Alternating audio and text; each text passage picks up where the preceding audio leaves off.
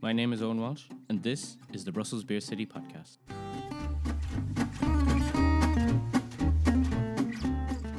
Each week, a fascinating Brussels resident invites me, your host, to their favourite Brussels bar, where, over a drink or two, we talk about the importance of the bar to our guest, their relationship to Brussels, what they love, what they hate, and why they couldn't live anywhere else. My guest on today's episode is Rachel Moore. Rachel is the coordinator of Rainbow House Brussels, the city's umbrella organisation of the LGBTQI associations. In the bar downstairs from her office, we talk about Rachel's journey from Liverpool to Brussels, and crucially, which of the city's football teams she supports, celebrating Pride during a pandemic, and the hate love relationship with Brussels that she has, which, despite the best efforts of the city, inevitably leads towards love. As you will have guessed, the podcast has moved from a weekly to a bi weekly schedule from now on, so it should be dropping in your podcast stream every two weeks from now on. And I'm already looking ahead to season two, and I want to hear from listeners who you would like to see come on as guests in the next series. So send me your suggestions in the usual channels, and I'll see what I can do. And with that, on with the show.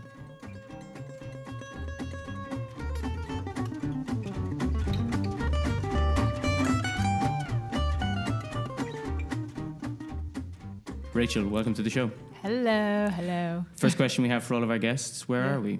We are in the bar of the Rainbow House. And for people that don't know, the Rainbow House is actually the LGBTQI umbrella organization of the Brussels region. Uh, and we happen to have a bar in our house. So um, I'm pretty happy with that. Yeah, not everybody who comes on the show works in the same places that they've chosen to drink in. um, so tell us, why are we here? Why did you choose this place? Why did I choose this bar? Uh, first and foremost, you know, to give it a little bit of visibility, um, but it's also a special bar because I think it's in a street full of other bars. So we're in the gayborhood or the at the heart of the gay uh, LGBTQI community here in Brussels, and a lot of people walk past the Rainbow House unknowingly, actually, because they don't realize that it is a bar that people can just come in and come out. I think it's also due to the colors that we use; they're a bit dark, um, but uh, a lot of the time we do depend on uh, volunteers to keep the bar open. Uh, so yeah, I, I chose to I chose to give the bar a little bit of visibility, and it's also a cool place to hang out. So that means that you know after an eight-hour day working, I can just walk downstairs and go and uh, get myself a beer. Yeah, because as you said, I mean, this is your office. Well, the, Yeah, the bar isn't your downstairs. office, but your office is upstairs above the bar. Um, can you maybe tell me a bit about that? Like how you end, how you arrived to be working at the Rainbow House? Oh, so uh, prior to working at the Rainbow House, I was working at the European uh, Parliament. Uh, like a lot of expats here, we work at the institutions. Uh, but I just happened to start working there. I- Like I originally, I moved here from the UK, from Liverpool. Uh, I know you can you can't hear that straight away in the accent, but I, I want everybody I want everybody to understand me, and uh, because I went to a pretty good school in the uh, well in Liverpool, and that's why I can fluctuate. Like the accent does fluctuate from time to time, but I can put it on, you know, from time to time. I am I am a true Scouser.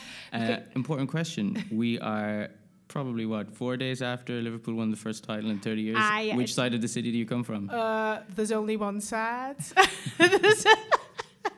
no, of course I'm for the Reds. I'm sorry. Okay. well, I mean, I'm I'm I'm objective either way. Everton or Liverpool doesn't make a difference to me. But so you said you, you arrived here not originally to work here, but to work in the European Parliament. Is that right? Yeah, so I was working at the European Parliament, uh, and prior to that, I moved here because me, yeah, my mum and my dad got divorced, and um, yeah, she met a Belgian, and then we moved to Belgium, which I thought was an annex of France. Yeah. And then you came here, and you did you come to Brussels first, or no, so I lived in the south of Belgium first. Ah, here goes the accent.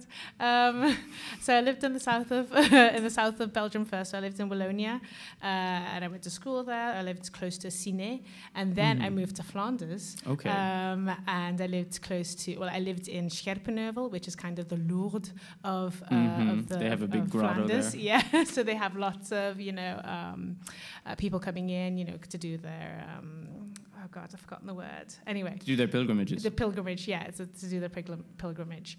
And um, then I was like, okay, I'm done with all these tiny villages. Let me go to a large, large city, an actual city. So I went, to, as I studied here in Brussels at the Yeah. VUB.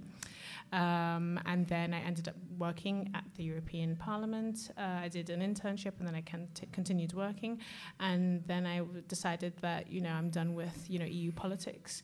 I just really wanted to see, uh, I wanted to go back to being at a grassroots organization Mhm. because I was already doing a lot of volunteering Yeah. um, for um, home, eh, well, in homelessness and for LGBTQI rights because at that time I, I like I d- had my coming out and, and stuff Mhm. like that. So then I was like, okay, I want to go back to my grassroots, and uh, I looked around, and the Rainbow House was looking for someone, and I partook in a campaign. Actually, Okay. that's how they found me. They did this campaign called Share the Color, and Mhm. it's it's together with Equal Brussels, so it's the the region, the region of Brussels, and they were doing a, a collaboration together with the Rainbow House, and someone called me up and they were like, "Okay, can we use you for a campaign?" I'm just like, "Okay, what? I don't mind." uh, and then afterwards, they were like, "Oh, and I, I, actually, you know, there's a post coming open at the Rainbow House, so if it interests you," and I was like, "Okay, let me try." And since then, I've just stuck around. Do you remember the first time that you came here? To the Rainbow House, Mhm. actually, I do, and it was not a positive Okay. experience. Um, so I came uh, because I had my coming out, and I wanted to meet other women, Mhm. and I came to a group um, which was specifically for English-speaking women, and I just thought that they were really cold okay. with me, and uh, when I, it wasn't really an experience, uh, it wasn't a negative experience towards the house because the house, the house itself, the, the Rainbow House, does a lot of events. Yeah. Um, but that was my first, you know, time actually deciding to take the, you know, take matters into my own hands and actually go to the Rainbow House and actually partake in something that was more uh, at an associative level, so for Yeah. the associations. But then I, I didn't have a really good interaction with that particular association. But thereafter, I went to other events at the Rainbow House, and I really liked it because you know it was just everybody and anybody um, could come in and just you know get to know each other, and people were quite open and yeah, just re- welcoming. Yeah. And I mean, as well as working here, you've also set up your own organization Yeah. as well, the Rainbow Nation. So I set up my own, ra- uh, my own, ah, I set up my own organization called Rainbow Nation, and Rainbow Nation is basically um, is the result of me not seeing myself represented in uh, prides or events or LGBTQI events. So basically, when we go to Pride, you see there's lots of diversity, but there's a lot of even within uh, you know white people, there's a large diversity. There's a large diversity, and that's also nice to see. But there's no other types of diversity, so Mhm. there was no diversity among the among the groups themselves. And so I was thinking, okay, I'm, I cannot be the only black bisexual woman out here. there's no way. Where are these people? Yeah. And and also because at the time I was just um, I was dealing with a lot of questions around regarding racism, and Yeah. I'm just like, okay, as a, as a victim of racism, where can I go? Like when we speak about racism, we always look at what the perpetrator does and how changing the mindset of the perpetrator really does uh, center the way we look at racism. We Mhm. never think about the actual victims, like where can they go? Where are the services for these people? Where are the psychiatrists or the psychologists? Where is the aftercare for people who are who are victims of racism? And so I thought to myself, okay, this I need to I need to create something. And like I need to do something because if I don't do something, then nothing will change and then nothing will happen. Yeah. And it just so happens that I found other people who wanted to do this as well, and then they helped me co-found uh, uh, Rainbow Nation. So yeah. And I mean, you've obviously experienced that. I've, I've I've read you know things that you've written and things that you've said about experiencing racism and, and discrimination in the city. How has that organization then helped you to kind of either counteract that or deal with that with other people who presumably have experienced the same things that you have? Well, if, first of all, it's helped by validating, you know, the experiences that I've been having or that I've had. Um, just hearing that I'm not the only one Mhm. uh, from other people, and knowing that it's not things that I've, you know, um, imagined or people have tried to gaslight me into saying never existed or never happened. Uh, and then on top of that, I thought to myself, if there's some way that I can create a network of, say, uh, psychologists that can come together that can also help the people Mm. that I'm in contact with, that would also be a help. Uh, and what, actually, right now we're in the we're in the process of setting up a type of um, a, a type of s- I'd say sponsorship for people who want to go to psychiatrists or psychologists um, that don't have the means. Hmm. Um, so we pay for partial for for partial the partial costs of Yep. the of the sessions. So that's also something that we're doing, and we also do commu- community building activities. Um, so for me, it was first, you know, the acknowledgement of, of I'm not I'm not going crazy, uh, and on top of that, it's also it's also good to know that we're we're basically building a community. Yeah. So we're building, I- I'd, say to a certain extent, a chosen family Yeah. uh, of people who understand each other and that want to listen, actively listen, and actively do something. Um, so that's for me is just um, it's just a, a po- yeah, it's super positive. It's it's it's been amazing. It sounds now, it sounds fantastic. it sounds great to have a community like that. I mean, the wider LGBTIQ plus community, you know, we're just well, we, we've just come out of lockdown in Brussels. Um, the reason why the bar is so quiet is because uh, renovations are going on outside, uh, but it's also meant that there's been, there was no Pride Festival this year. How hard was that for you guys to deal with, and, and, and how did you kind of get around the fact that you know it couldn't happen? Yeah, I think um, I think not having a pride has highlighted how important pride actually is, not Mm. only for um, LGBTQI people who are white, but also LGBTI people who are black. Last year, we had our first kind of unofficial Black Pride um, here in Brussels. So for us not being able to have that, um, it's been really it's it's been an eye opener. Yeah. Um, but it's also it's also been an eye opener on two sides. So one, the pride is extremely important, but second, it's really made us focus on what is the most important parts of our community and who are the people that we're not usually listening to. Yeah. Why um, why are these people never given the mic?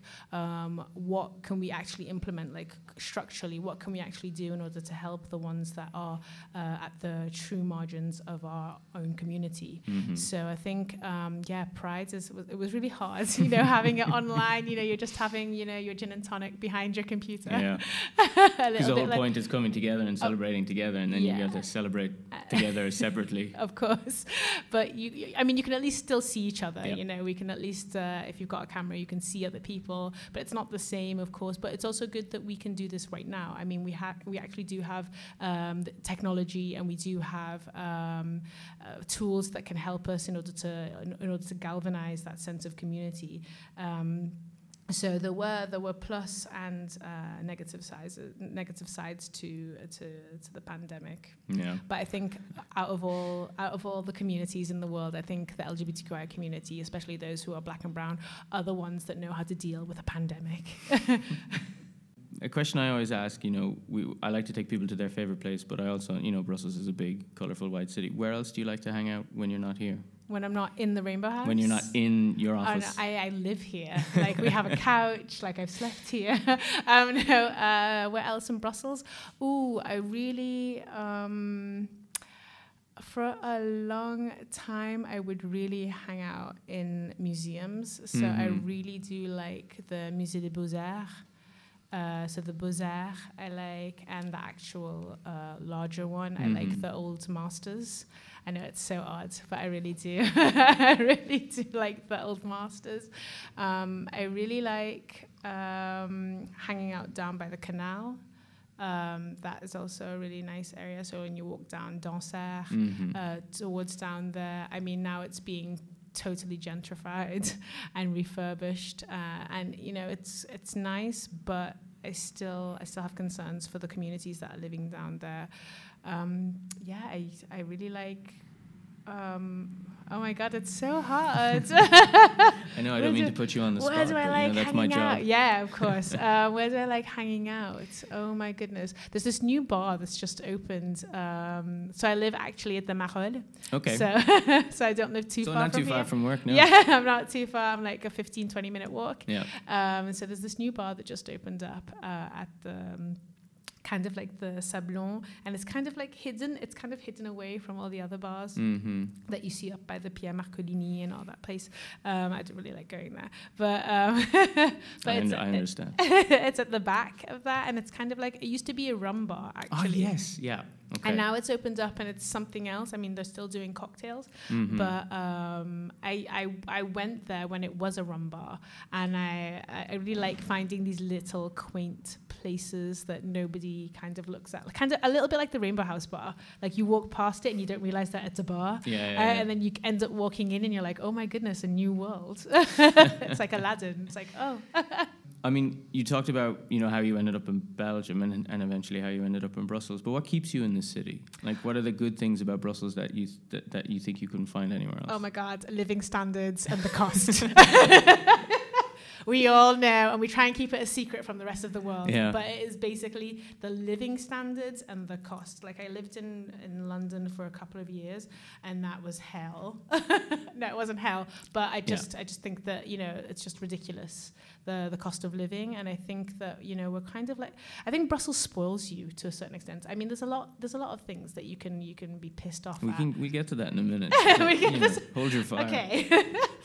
um, but I think Brussels, to a certain extent, it spoils you because it's still it's still it's a capital city that's still trying to hold on desperately to its village feel, Yeah. uh, to its village mentality, and it's still trying to you know retain that. So that I can respect, and I think there's a lot of cities in the world that are trying to emulate that to a certain Mhm. extent, but they can't get it. And Brussels has it. Brussels just knows that like, Yeah. oh no, this is this is what we're not doing. Brussels just said if Brussels says no to something, then it's not happening. Even if it says yes to Yeah. something, it's probably it not going to happen for a decade. You know.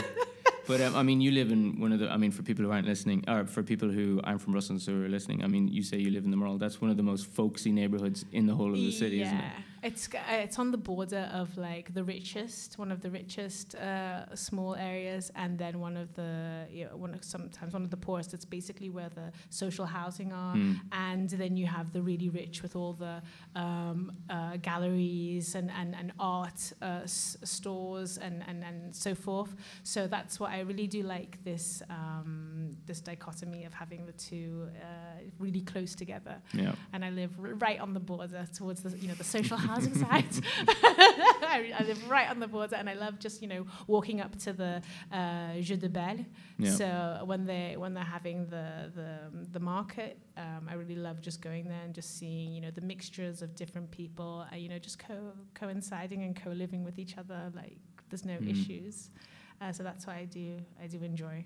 I um, before I got boring and moved to the suburbs, um, I did live on Place de Balle, so I know exactly what you're Ah, talking about. Amazing. It's a it's a neighborhood that's just it's never not busy. There's people there 24 hours a day, for good and for ill. When you Oh live on the goodness. square, oh my goodness! I think sometimes something something crazy will happen, and you just be like, "Yeah, that's Brussels. That is Yep. that is what Brussels is." I mean, we, we, you, you touched on it a little bit. There are, I mean, Brussels. It's a it's an exciting, it's a lovely place to live, great quality of life. There are frustrating things about living in the city. Of that course. I mean, so here's your chance to spit to spit fire about the Oh things that piss you off. God. oh my good. I don't know because like to a certain extent it's a very much a hate love relationship, but Mm. of course we're going to lean more towards the love aspect because you can't do anything about it. If you're going to, you know, fixate too much on the hate, you're going to drive yourself crazy, and that's what we're not trying to do. I mean, of course, you know, when it comes to signs, I don't know what it is with Belgians and signs. They just can't put up a sign right.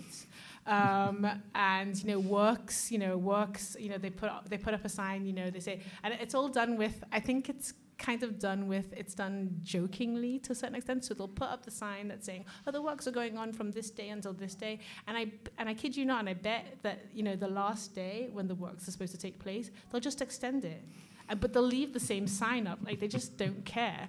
And so works will just go on for a never-ending amount of time. Mhm. Um, it just never seems to stop, and when it does stop, people are quite shocked, and they and they forget real fast. So I think that's. Uh, Yeah. But yeah, I think oh, there's just so many things going on. But I think a lot of the time we tend to say, oh, you know, things don't work in Brussels because there's so many mayors, there's so many communes, there's so many uh, things are going on on this side. This side of the street is that part of the commune, and this other side of the street Yeah. is another part of the commune. Um, but people don't understand like.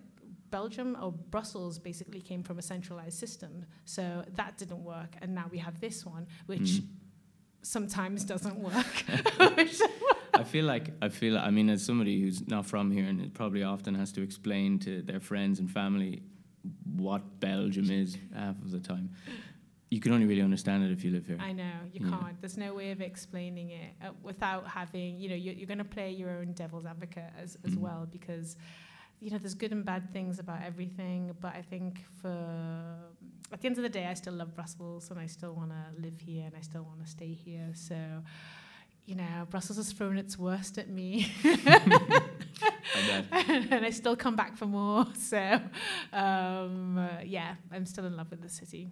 Um, something I'm always interested to, to kind of ask is like, you're not from here, I'm not from here. A lot of my guests are, are people either not from here or people with uh, migrant backgrounds. Um, is there somewhere where you would live if you couldn't live in Brussels anymore? Oh, that's so hard. Would you go back to Liverpool, no. for example? No. no, no, no, no. I'm sorry. I'm sorry. I love Liverpool. I love the people in Liverpool, and I love being from the north. And I love the north. but I just know I could not go back now that I've known. Now that I've known that there's better. And I think being from the UK, it's also kind of weird because mm. you understand the level of propaganda that we've just swallowed, you know, throughout our lives, thinking that the UK is amazing, and it is to a certain extent. It is amazing. We have we have good things in the UK, but we also have really shit things, really crap things that we haven't, that we don't want to um, address. Yeah.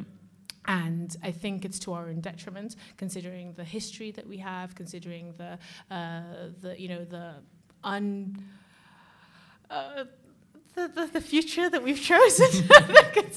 yeah. I mean, we're talking euphemistically, but I mean, it's the Brexit.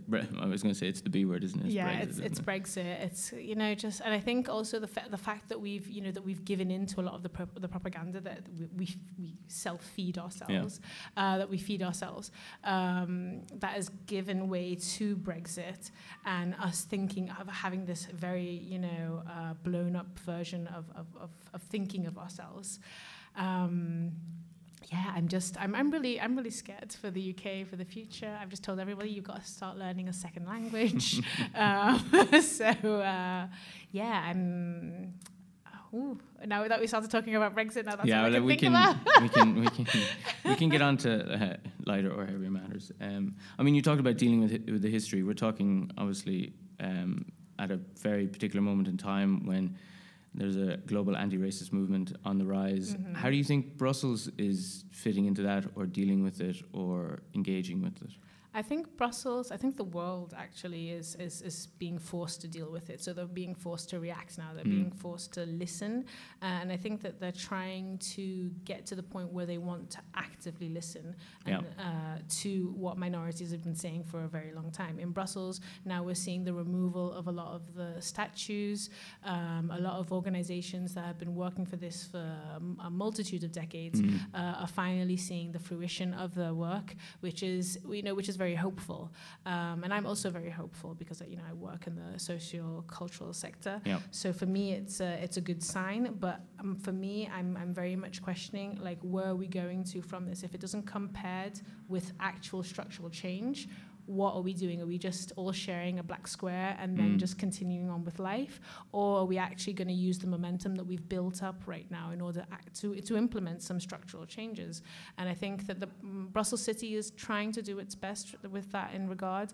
I think they've got a multitude of, um, a couple of action plans, especially yeah. regarding LGBTQI people right now um, and other minorities. Um, I think the, you know, the implementation of buzzwords such as intersectionality.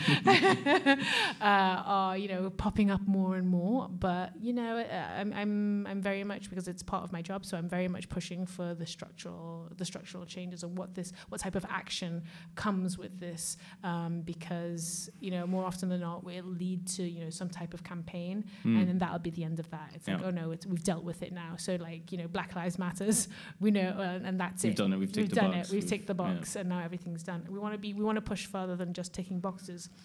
I mean, it's good to have boxes because then we know who's speaking, um, and it's good to have boxes that are that are defined and determined by the very people that they are uh, listing. Mm. Um, so yeah, I, I, I, think that Brussels is moving uh, a lot faster than usual because usually it takes 50 years before anything changes here. Yeah. I mean, usually the saying is like, if the end of the world happens today, it's only in 50 years that will happen in Belgium. Um, so uh, I think that actually they're, they're moving they're moving faster than usual. So it's uh, it's actually positive. Well, that's good.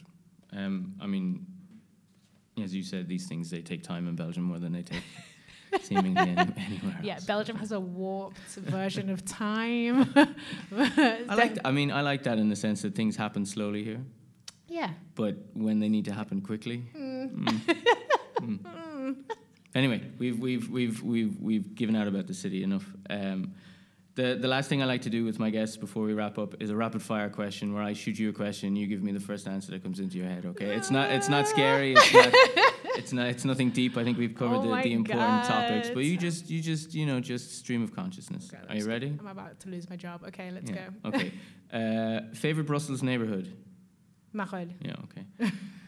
Uh, Place Châtelain or Place Jeu de Balle? Place de Balle. Yeah. Favorite Brussels restaurant? Ah, mm, oh my god, it's gonna be so hard. Ah, ah. Okay, I'm gonna do two. No, I have to do two. So Bois de Ben and Vismet. Okay. Um, Brussels waffles or Liège waffles? Liège waffles. French or Dutch? Dutch. Uh, Zwangergie or Stromae? Stromae. Uh, Stoemp or Mussels? Stump. Favorite Brussels celebrity? They've got celebrities here. Harsh. harsh. That's too harsh. That's too harsh. I think on that harsh point,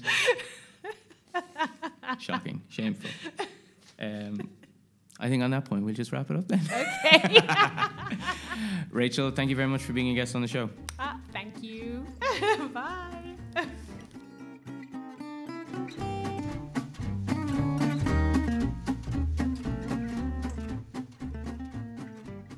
And that's all for today's episode of the Brussels Beer City podcast. Thanks again to my wonderful guest, to all my listeners, and a special shout out as usual to the excellent illustrators I've worked with on this season of the Brussels Beer City podcast. Julian Kremer, aka Crump, for the podcast logo, and to Helinda DeMarle for this season's wonderful episode artwork. Check them out on Instagram. If you haven't already, you can subscribe to the podcast on all major podcast platforms. And if you've enjoyed what you've heard, please do consider leaving a rating and a review. If you want to get in touch, you can email me at owen at beercity.brussels, or you can find out more information about me and the podcast at www.beercity.brussels slash podcast. But until the next time, thanks for listening.